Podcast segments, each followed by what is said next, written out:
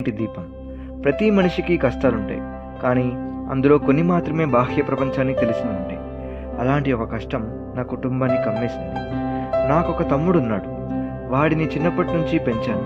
నా రెక్కల ముక్కలు చేసుకుని వాని గగన విహారానికి పంపేవాడిని. అలా వెళ్తూ వెళ్తూ ఒకసారి ఒక అమ్మాయితో తిరిగి వచ్చాడు ప్రేమించా అన్నయ్య అంటూ. వాడి ఆనందాన్ని కాదనలేక ఆమెతో పెళ్ళి చేశాను. కానీ వాడు తన భార్య మాట విని నా నమ్మకాన్ని ఆసరాగా వాడుకుని ఆస్తిని కాజేసి నా కుటుంబాన్ని రోడ్డు మీదకి లాగేశాడు. అప్పుడు మీ అమ్మ కడుపులో నువ్వు ఉన్నావు ఆ బాధతో దిక్కుతోచని స్థితిలో నేనున్నప్పుడు మీ అమ్మకి పెయిన్స్ మొదలయ్యాయి. వెంటనే దగ్గరలో ఉన్న గవర్నమెంట్ హాస్పిటల్కి తీసుకువెళ్ళాను. అలా మానసిక క్షోభ పడుతున్న నాకు ఈ ఏడుపు నా పెదవిపై చిరునవ్వులా మారింది. బహుశా పిల్లలు ఏడిస్తే తల్లిదండ్రులు నవ్వే క్షణం అదేనేమో. బ్రతికితే అది నీకోసమే అనిపించింది. అందుకే అప్పటి నుంచి నిన్ను మోసేవారధిలా మారాను. నీ జీవితంలో కష్టం అంటే ఏమిటో తెలియకుండా పెంచాలనుకున్నా అలాగే నిన్ను ఇరవై నాలుగేళ్ళు పెంచాను. కానీ ఆ రోజు నేను నా జీవితంలో మర్చిపోలేని రోజు. అది నా పుట్టినరోజు. దానికి నా బంగారం సర్ప్రైజ్ ప్లాన్ చేసింది దానికోసం నైట్ పదకొండింటికి ఆన్లైన్లో ఆర్డర్ పెట్టింది. తను ఆర్డర్ పెట్టడం నేను చూశాను. కానీ తెలియనట్టు నటించాను నా కూతురు నాపై చూపిస్తున్న ప్రేమను చూసి లోపల ఆనందించి అలా పడుకున్నాను వెంటనే నిద్ర పట్టేసింది. అలా నిద్ర నుంచి లేచేసరికి తెల్లవారిపోయింది. నాకు వెంటనే ఇదేంటి? నా కూతురు నన్ను లేపలేదు అని అనుకుంటూ తన రూమ్కి వెళ్ళాను. అక్కడ తను లేదు. అలా ఇల్లు మొత్తం వెతికితే తను లేదు. బయట రోడ్ మీద ఒక డెలివరీ బాయ్ శవం ఉంది. అది చూసి నా కూతురికి ఏమై ఉంటుందో అని వెంటనే పోలీస్ స్టేషన్లో కంప్లైంట్ ఇచ్చాను. వారమైనా నా కూతురు జాడ తెలియట్లేదు. దుఃఖం నా రెండు కళ్ళ నల్ల మబ్బుల కమ్మేసి అలా చీకటి లోకం నుంచి బయటికి రావడానికి నా కనులు నీకై వెతుకుతున్నాయి.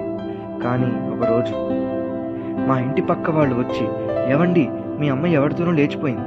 వాళ్ళని అడ్డుకోవాలని చూసిన డెలివరీ బాయ్ని చంపేశారు అని అన్నారు.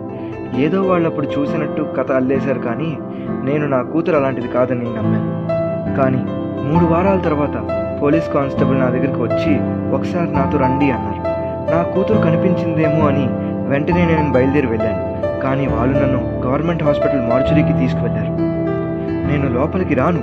అందులో నా కూతురు ఉండదు అని అన్నాను. కానీ కానిస్టేబుల్ నన్ను ఒక్కసారి అంటూ బలవంతంగా తీసుకువెళ్ళాడు. కానీ అది నా కూతురు కాదు అని ఊపిరి పీల్చుకున్నా. కానీ బయటకు వస్తుంటే అనాథలా ఒక అమ్మాయి తీసుకువెళ్తున్నారు. అది ఎవరా అని చూస్తూ ఉంటే ఆ డ్రెస్ నేను నా కూతురికి ఇచ్చిన గిఫ్ట్లా అనిపించి వెంటనే వెళ్ళి చూశాను. కానీ అది కూడా తను కాదు. కానీ అప్పుడు ఒక లెటర్ తీసుకుని కాంపౌండర్ కానిస్టేబుల్కి ఇచ్చి సార్ బలవంతం and suicide case letter sir అన్నాడు. వెంటనే ఆ కానిస్టేబుల్ ఇది మీ కూతురు హ్యాండ్ రైటింగా చూడండి అని అడిగాడు. అది నా కూతురు హ్యాండ్ రైటింగే కూతురు శవం దగ్గర ఏడుస్తూ మీ అమ్మ నిన్ను నా చేతిలో పెట్టి తనే నీ జీవితం కావాలని చెప్పిపోయింది ఇప్పుడు నువ్వు మధ్యలోనే నన్ను వదిలేసి వెళ్ళిపోయావా తల్లి? అంటూ అతను రోధిస్తుండగా అతనికి ఆ లెటర్ గుర్తుకు వస్తుంది. వెంటనే తన జేబులో ఉన్న ఆ లెటర్ తీసి చదువుతాడు. నాన్న నన్ను చిన్నప్పటి నుంచి నువ్వు కాళ్ళు కందకుండా పెంచావు. కానీ నేను నీ కళ్ళు కందేలా చేశాను. నీ పుట్టినరోజు కేక్ కోసం నేను బయటకు వస్తే నా బాయ్ ఫ్రెండ్ కనిపించాడు. ఒక్కసారి బయటకు వెళ్దామంటూ రూమ్కి తీసుకువెళ్ళి నన్ను బలవంతం చేశాడు.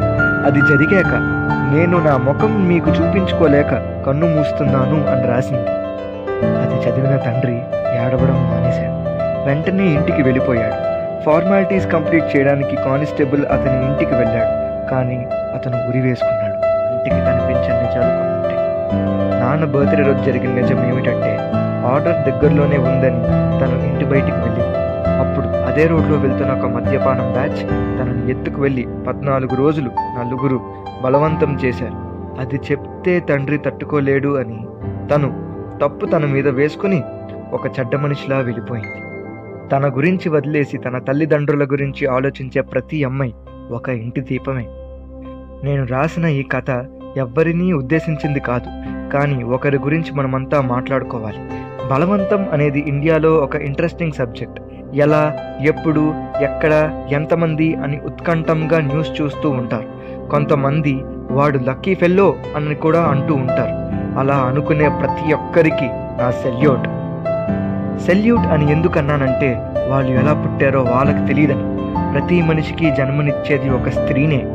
కానీ ఒక స్త్రీ రోడ్ మీద వెళ్తూ ఉంటే నగ్నంగా ఊహించుకునే సంస్కృతికి దిగజారిపోయింది మన నాగరిక విలువలు మొబైల్ ఫోన్స్ అంటూ నగ్నంగా చిత్రాలను చూస్తూ ఇలా ఒక్కసారైనా చెయ్యాలి అని ఒక నిండు అమ్మాయి జీవితాన్ని బలి చేస్తున్న వాళ్ళు పశువులు.